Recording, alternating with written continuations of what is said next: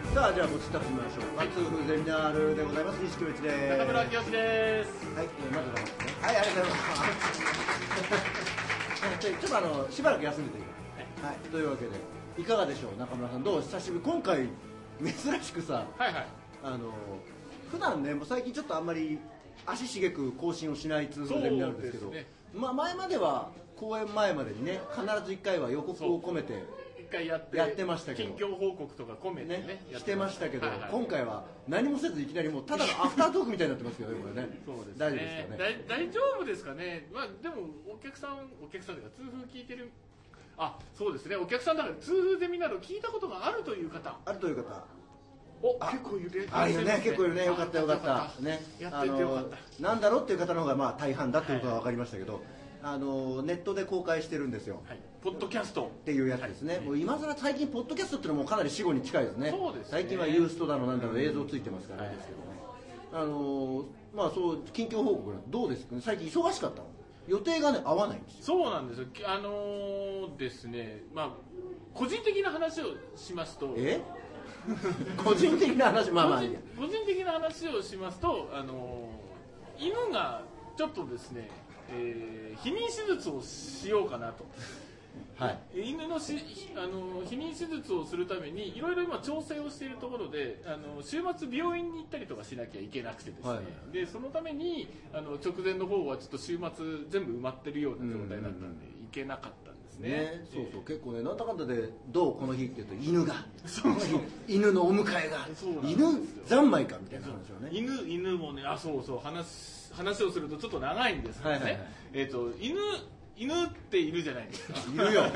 いるよ、 犬は。犬いますよね、で犬あ のう最近るさいな、犬、犬。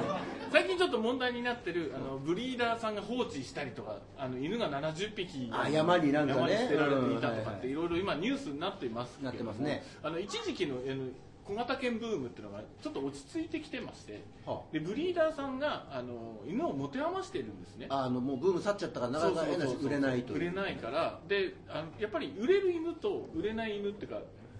まあ銘銘柄、まあブブームがあるんだよねそうそううん犬種でブームがあるのでそこがうまく合わないところのブリーダーさんはね廃棄しちゃうんですよ今あとはその今その昔のあのまま例えばチワワとかなんかそういうのをそうそうそうこうばっかりをやってたらそうそう売れないからそうな余んっでちすゃよって今あの人気がないマルチーズとかねおーちょっと人気がなくてでこの間あの70匹とかっていうのは、あのマルチーズの、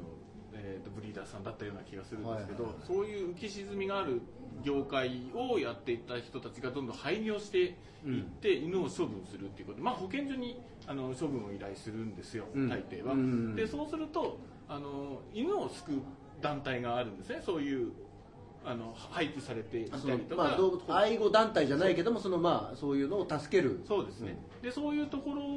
のお手伝いを今してましてほ犬の一時預かりということをやってましてうそうブリーダーさんがもうごめんこれ無理だわってなって保健所に連れてったはい犬をえっ、と一回あのーその団体が引き取った、はい、はいそうですね団体が引き取ってでこ本当は里親さんを探しているので里親さんのところにあのお渡しするのが一番なんですがあのいかんせんもうこういう状態なのでどんどん犬が、はい、あの保健所に連れられていっている状態なんです親ね待ちが多くなるそうですね、でそういうそうなってくるとその団体でも預かれない状態になってきてるんですそうだよねキャパといそううそうのがあそるうでしょうねでそこで、あのまあ、犬を飼ってる同じような犬種を飼ってる人たちがあの一時預かりあなるほど里親さんが見つかるまでちょっとごめん預かっててとそうそういう活動をあのし始めましてですねボランティアはい、はい、ボランティアでやってて、だからまあボランティアなのであの餌代とかあのペットのペットシーツ代とか、そういうのも全部じ自前なんですが、うんでもやっぱりね犬がどんどん捨てられてあのまあ殺殺処分って言われてるようあなまあ、現状だとね、時間が経っちゃうと、になってくるので。そういうのをな一匹でも救おうというなるほ活ど動ねをやってるまあちょっと真面目なこうとをんやっ俺てま今すよ、どうすんだ痛風でそんな真面目な社会的な話に切り込んでってそうでも例えばそういうのはまあまあでもあの、ね、聞いてる方、いはいまあ、今いらっしゃる方もそうですけど例えばじゃあ、ね、うち、まあ、例えば一軒家とかであマンションだとね買えるそうなんですよ買えないところあるし、えまあ、そういう多分条件があるだろうけど、ね、買っていいよっていう人はどういうところを探せばいいそれはああののインター各地にあるのそう各地にありますでインターネット 上であのドッグレスキューで検索するといろんな団体が見つかりますドッグレスキュードッグレスキューで検索していただけると大体見つかるんですけども、あの本当に小型犬いろんな小型犬を集めてるようなところやあの犬種別犬種別であのあお世話しているようなところもあるパグのみみたいなとこ、うん、うちがそうパグのみあのパフガレスっていうふがふがする犬あの鼻こういでうこういうやつね、っていう犬専門のレスキューとかね、うんそういうふうなのがいろいろありますので自分たちがちょっと犬を飼ってみたいけどもずっと飼っていけるかどうか自信がないとかっていうで犬飼える環境であればあの一時預かりっていう形であの1ヶ月とかそういうあもうへ下手すり1週間とかそういう単位でも全然あの預かれるうんあ預かれますので。だからその里親だけじゃなくてそのまあ一時預かりっていうのもまあ確かにそれはそうですね増えれば増えただけ必要っていうことねそう自分たちが欲しい犬とああの理想としている犬っていう形があるじゃないですか、うんでそれともそういう犬種かと思って買うんだけどやっぱり全然違うとか言って、保健所に持ってる人たちもいるんですよ、はいはいまあいるよねでそれはねそういうふうなための訓練っていうこともできますのでぜひあのご興味のある方はあの調べてみてくださいってあ超真面目だねす俺げえねこの後どうすんだよ高倉健と菅原文太死んだねって話したかった のにそうまあ、まあ痛風っぽい話をしようかと思ったんですけどそれはそれはまた死んだねって話がしにくくなったじゃない かまああでまもあそういう活動をしてるのそういう活動をねしてますいやあなたはどうなんですかあ私はあれですよ東京の方でね、ええあのお芝居を珍しく誘われててですねこの間リーディング公演っていうのをしてきましたよリーディングで真面目な芝居をやってきたよえなんコントだけをやる人じゃないコントだけをやる人じゃなくて一応役者さんとして扱われてますよ向こうでは本当にこっちではコントをやる人以前にもうスターな男でしか扱われてないから 白い服しかあてがわれないからなんでそうだよねとかをやったりですね、ええダンスをダンスダンスをダンス踊らされましたよ踊れないじゃん踊れないいあのね昔あの、まあ、ダンスっても、まあ、本当は余興的なものではあったんだけどね、はいはいあのうちらは、まあ、あの東京にまだいた頃にお芝居を向こうでやった時一緒にねうんダンスシーンがあったんです、うん全体的なね全員でやるようなのがあって、あのサディスティックミカバンドの「タイムマシーンにお願い」という曲をで踊るっていうシーンがあって稽古の時にあれもう1回目ぐらいだよね、演出に「秋吉と西はいい」踊らなくていいいいって言われたぐらいセンスのないはい私が今度なんか西さんが「ワンダイの曲踊りますから」って言われて「ワンダイ」ってもうさっぱりわからなくてなんどっかの大学だと思ったのえそれ農大と農大とかなんかワン元元大とかそういうの湾岸大学みたいなワンダイのだからそのねあの農業大学農大の大根踊りってあるじゃないですか、こういうのあねりますねあの早稲田な早稲田なとか、はいはい結構大学のなんか固有の応援踊りみたいなのがあるから、ワンダイってなんだろうと思ったら洋楽だったねああ驚いたねてててててててってのやったんだけどもういいやめてくれ ビデオ見たけど死ぬかと思ってあ踊っちゃいけない人は踊っちゃいけないんだと思ってえ超恥ずかしいじゃん恥ずかしいわでただほらこう舞台に出慣れてるから、はいはいはいもううわだから最初はなんかこう何あのフラッシュモブみたいな感じでやるって言ってて、あの突然そう突突然然踊り始める踊り始める人がいて、何これどうしたのみたいなことをやりつつ自分のパートに来たらカーって踊るっていうのだったのね、でまあ、練習した時にやっぱ皆さんは慣れてないわけ普通の人は、まあねそうですよこねうパッと自分のパートで何かやるっていうのはできないから、ふーんと思ってだから結構みんななんとなくグラッとしてたの、はい踊りが、で俺別になんかピュッってやったら「兄さんキレッキレですね」みたいなあ、まあ、うんこれでキレッキレって言うんだなって思って意外とちょっと安心はしてビデオ見たら死ぬかと思ってなんかねリズム取っててずーっと飛んでんのなんかそうず飛ばなくていいとこまでずーっと飛んじゃっててダメだこの人って思ってがっかりはしましたけどね、えーそんな感じの、えー私は意外と舞台活動をしてそうまでしたすよねええ真面目ですね真面い目やあなたの方が真面目だよねあいやいやあなたの方が犬助けてるから真面目私は踊ってたわけだから、うん、そういう感じの活動をしてましたねそうですねええそんなわけででうん高倉健が死んだ話高倉健高倉健が死んだって話だけで済むかと思ったらね、菅原文太もねそうなんですよねまあ、さん付けはしようか、うん 菅原文太さんも高倉健さんも、はいはい今年多いですねまあでもえここに来て立て続けたんじゃないそうですよねだってあとは今年は誰ほら特にないあそうかん、そんなにいたかもしれないけどねあの毎回ね今年亡くなった方のメモリアルビデオ意味もなく全部作りましたけど、ねあとちょっと前に納屋六郎さんあの納屋六郎さん声優のうん納屋六郎さんってあんまりね納屋五郎さんはねあの銭形の人のおかげでご存知ですけど六郎さんって多分弟さんだったと思うんですけど声優の方も亡くなりましたけどやっぱりでも立て続けたのとでもあの11月10日っていうのがねその高倉健さんが亡くなったのが11月10日で、ええ森光子さんと森重久彌さんも亡くなったのが11月10日でおそうなんですか11月うんそうだよお知らなかっ11た月10日にそういうこう名優が亡くなられると、はいはいちなみにうちの奥さんの誕生日も11月10日です ねうんまあいいんだけどさあらららあと川口の日なんてって川じゅあのね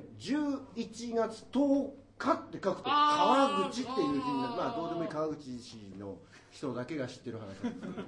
ていうのもあったりするんですけど11月10日はなんかこうちょうどその3名が亡くなったということらしいですよねはいちゃんとリストアップしとくべきだったねそうね、まあでもただ毎年この冬になるとなんで痛風で死んだ人 の振り返りをしなきゃいけないのかっていうのも謎ですけどまあでもちょっとねここはまたそんなで次誰なんだろうって話になってそうそう次でもさだって順番でいくとわか渡哲也さんあたりどうだろういやー石原軍団健康だよやつら各地行くしねそう結構重い寸胴鍋とか持っていくわけだからねそうそうそうだってうんなんかあの年でタバコやめたりしてるしあの年でやめたりしてるんだそようねそうじゃあやっぱ舘ひろし梅宮そうだよねタバコやめたありタバコやめたねねそういうコマーシャル出てたもんねね最近自転車パンクして転んだりはしてたけどねあそうなのコマーシャルでねまあいいですけどあとはあれでしょだから梅宮達夫さんあたりでしょあったんかなあったまああの辺もさ、トローリングやってる人はどうも体力ありそうだよねあるよねうんあのうんもう一人あのすごい汗拭く人汗拭く人なんだっけ今名前出てこないあの梅宮達夫といえばこっちほらこっちの松方弘樹あ松あーはいはいはいはいあ松方弘樹あんまり見ませんねでもまあいるでしょ、うん私はねあの私はね私は思うにね、うん青青大将青大将邦衛さん邦衛さんはいはいはい邦衛さん最近見ませんよ見ませんねねねあとでも A 六輔さんがね亡くなってないんじゃないかと思うんですよまだちょっとあれえ意味がわからないですなくなりましたよねえ亡くなりましたっけ A 六輔死んだなくなり本当 ?A 六輔死んだいつ死んだ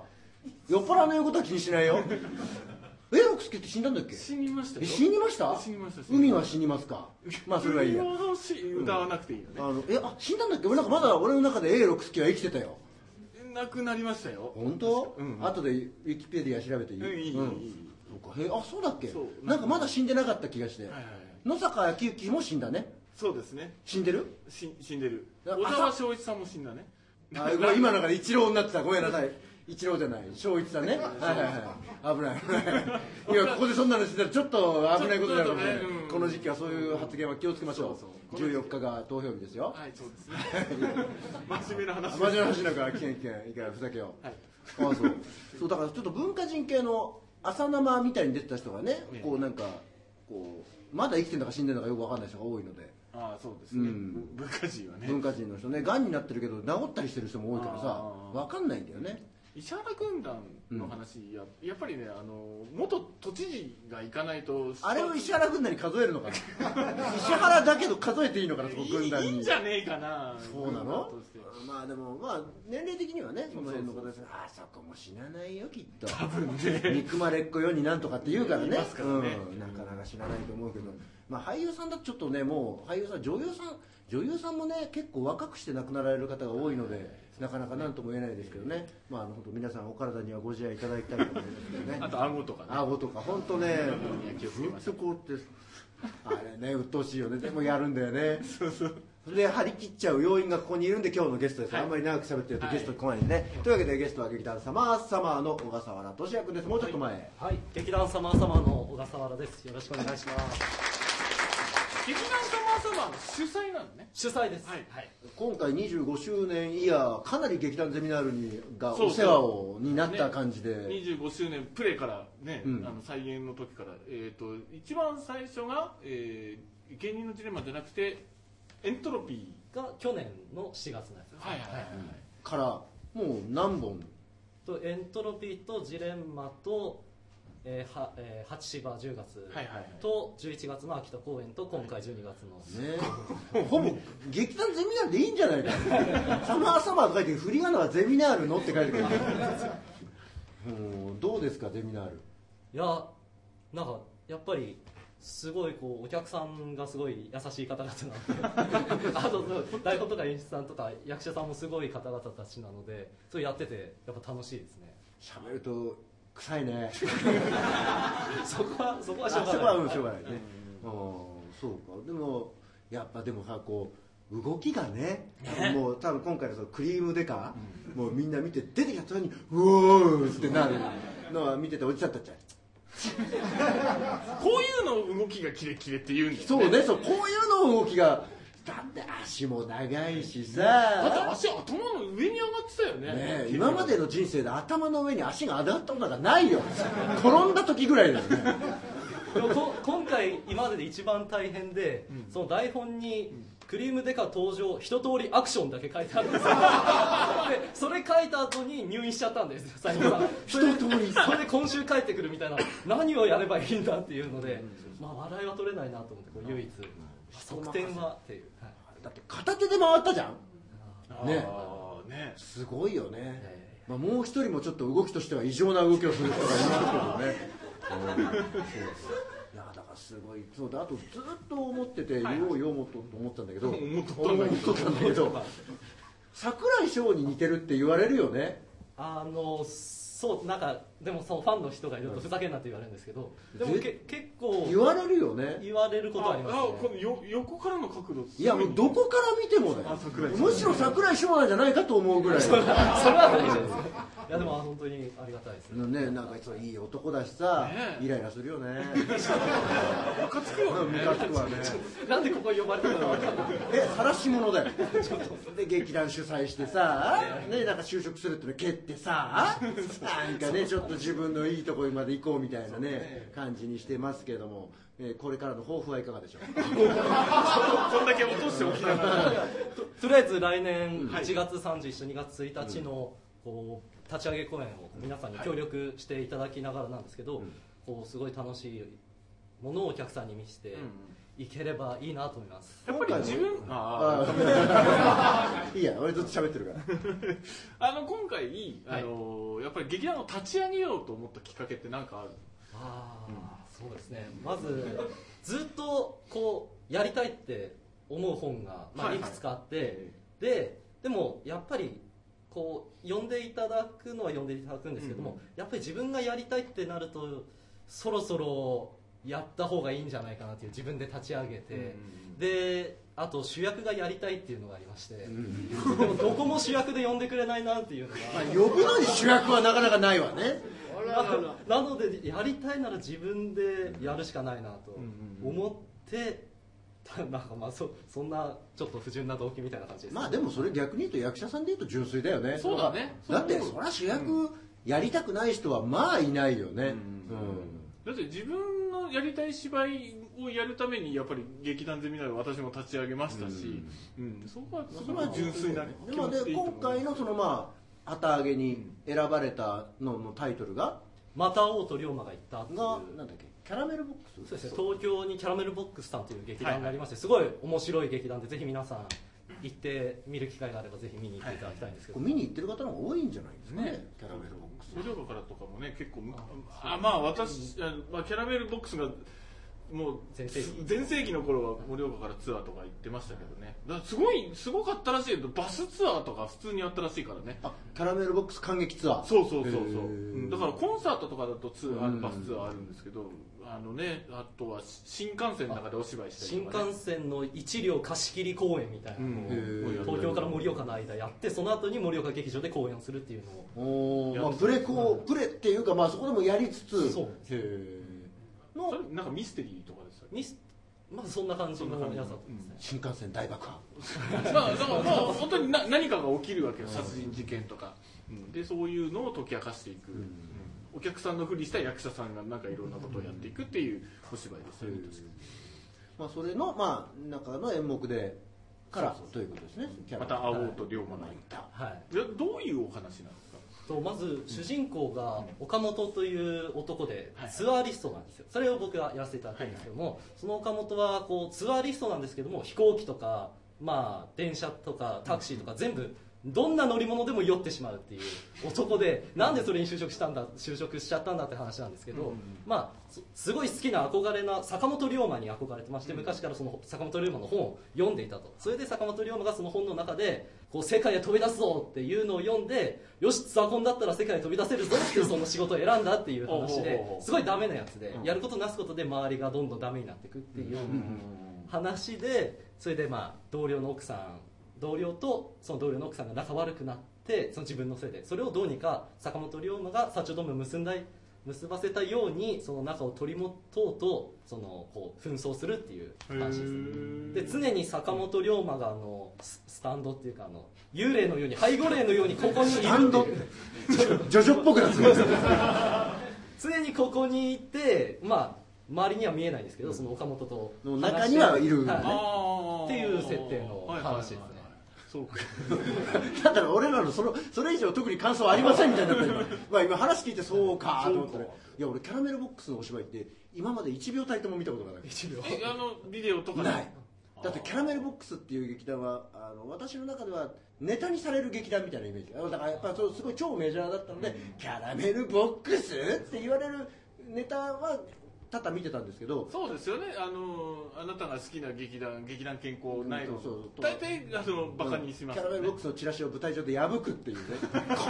キャラメルボックスだっていうのだけでただキャラメルボックスがどういう劇団か知らなかったん でふーんとあははって笑ったけどよく分かってないみたいなそんなことだったんでまあ有名なのは知ってましたけどね、キャラメルボックスはねあの女性がみんなロングスタスカートだっていうイメージがあったんだけどなんか踊るんですよ舞台今回踊るんだもダンスシーンはあるんですか今回は盾があるのでダンスはないんですよ、はい、も盾うもう僕と斎藤さんが殴り合うっていう盾と殴り合うもうな顎ですよ顎狙うところは顎ですよあそうだね、であそうですねあとはあの、まあ、龍馬と、まあ、土方歳三っていうのが登場するんであすけーどその二人のこう刀の日本刀なるのほどね盾がありますねアクション満載の、へーはい坂本龍馬は銃使わないんだね銃はないですねああ土方が刀で向かった時パーンって言って終わりだったらしいよねああそうなんだあでもそういうじゃあアクションもありっていうのがね、はいはいえー素晴らしいなんか頑張れてか今いくつなんだっけ 今27です意外といい年なんだねそうなんですよよまあまあこっから いやもうちょっと若いかと思ってああそうなんだと思ってああまあ主役を張りたかった願望がこれで叶えられるというわけだねねうん本当に第1回目成功することは私たちは祈ねお祈りしててるかお願いしあますの私もスタッフで参加してああそうだね私は見にも行きませんけど言わなくていいんじゃないあ あそうだねいやでもその分誰かが見に来れるってことだねうんうんうまかったかな今の まあ、えー来年の1月ですか31土曜日と2月1日日曜タウンホール日はいまだあのチケット買ってない方はうねん、そうね、ぜひあの強制的に入り口で1枚ずつ買っていただいてという感じで置けばいいかなと思う、時間はもうそろそろいいですかまだまだ。まだまだまだまだでもないですけど、残り9分。あまだ喋れるよ、まだ喋れるうん何か言い残したことはないですか言い残したことまあまあゲストさんはあこでもの辺でねさあちな,いや、でもまあ、ちなみにさあの今回コントでそう陽明酒を飲むコントがありましたけど、はいどうよいやまあ夜公演ならまああと家帰って寝るだけだからいいんですけど昼公演やった後にその夜公演はもうダメです、ね、勘弁してくれって感じでしょちょっとなんでこれをやらせられたのこれねコントライブで俺らもねやって私たちもやって昼の、ね、会で飲んで私たちが飲んでで遠藤さんがゲストで痛風やった時に酔っ払いすぎて録音できてなくてそうそう散々喋って、すごくいいこと言ったんだねよそういねろんないいこと言ってああそうなんだねなんて話をしてありがとうございましたってやって楽屋行ったら録音できてなくてうわーってで「遠藤遠藤録音できてなかった」って言って終わった回がねありましたからがっかりしてましたねがっかりしてたあれいい話したのにねそうそうマジっすかみたいな話になったんでまあちょっとこれから少しね休んでもらって顔赤いからね普通弱いのでもし面白いことが起きるかもしれないですよ夜のクリームでかね側転したままダーンみたいなねあれダーンみたいな感じのあとはね抱えてそのままヨロヨロみたいなねかなり楽しいことがあるかもしれ無ない理って落とすかもしれない重いわみたいな今まで見れない小笠原君の一面が見えるかもしれないだって朝すっきり起きるって昨日も飲んだんですよ彼ね、朝すっきり起きるから大丈夫だよって飲みすぎて気持ち悪くてダメでした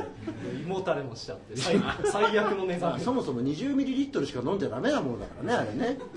っていうかねあの夜にねクリームソーダとか食べてるから胃もたれしてるんだと打ち上げてねお酒嫌だからってクリームソーダを飲んだんでねいやそれは、まあ、や役作り役作 りだ役作りの前に体の健康を考えようよまあまあまあまあまあはいまあいいいいじゃなねいですそかんなわけでじゃあ小笠原俊君でしたありがとうございました水いっぱい飲んどいてはいさあというわけでね残り5分くらいですいがやでもね本当だから今回一滴も飲んでないもんね俺らそううちらまだね無敗ですすごいやすくんがね菅原くんがひどいねあの菊池がさ菊池が車ってのはあれマジなんですけどあの飲めないからって2杯分をね2人分を昨日2回飲んでんだよねそうそうあのコップ2杯飲んでんの丸々をんでだからそれを昼の会に飲んだんでいやもう夜いい出なくていいからお前すいや出ますよじゃないからうん大丈夫大丈夫じゃないからっつっ全て然 お前酔ってるからそれで酔ってなんかないっていうのは酔っ払いの言葉ですけどねとか、うんよくねわけのわからない楽屋でずっと出番減らされて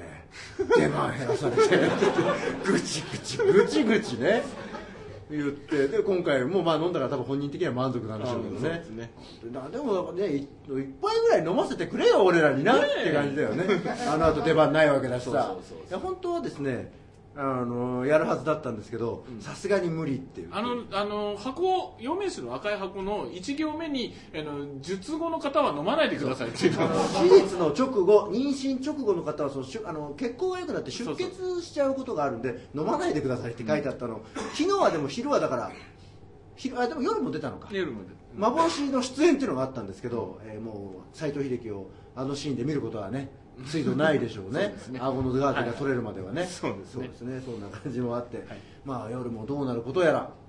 新しいボトル開けちゃったからさ、ねニューボトニュル入っちーボゃっトルた入っちゃったからさどうなおるで前自しょう分で持ってきたろだってさ俺が飲むわけじゃないからいいじゃ ん自分が飲むんだったらあのままやめとこうと思ったんだけどでまあいいや行こう行こうみたいなまあ若手はいじめようって話のねものですけど残り5分ですはいはいはいはいわかりましたまだあと5分はあとそうや、まあ、慣れてるからさもうだってあのあれやってもう3回目4回目ぐらいね、 4回目くらいですかねええうんもう慣れてますから、ジェスチャーなんか、はいはいねそんなこと言うとねお手難しくなるからやめてね大丈夫難しくなったら相手も当たんねえからああででもあーでもそうでも飲むことには変わらないよあまあまあそうかそうねそうね水で薄めとけ今のうちに そう今のうちにちょっと量増えたみたいな感じだったよね思いますけどさあそんなわけで、はいはいまあ、締めましょうかね締めましょうか5ね分ぐらいないと締めらんないからさ、というわけで、まあ、続いてになる、ええもうちょっと頻繁にやろうよ25周年そのうですね今回の期間、俺らが一番サボってるきっとねあ多分ねうんだって本当にいっぱいやったもんね、秋田の前にもやろうかっつって犬がって ね今回の前にもやろうか犬がっつったからね本当にもうちょっと来年はちょっともうちょっと、はいね頻あ繁にとあと23回はやりましょう、はいゼミナールが若干ちょっとまだこれからの予定が予定が未定そうですねいうこと一応うーんと秋くらいかなやろうかなと、うん夏過ぎ夏夏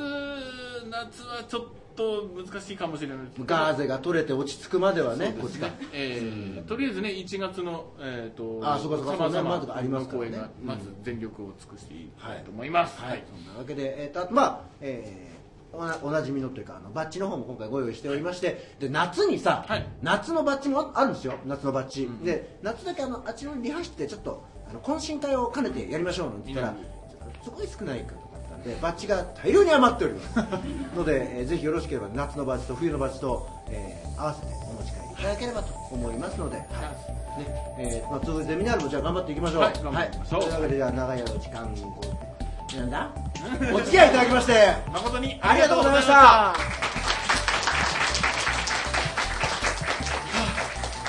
頑張ろうね夜頑張ろうね、頑張ろう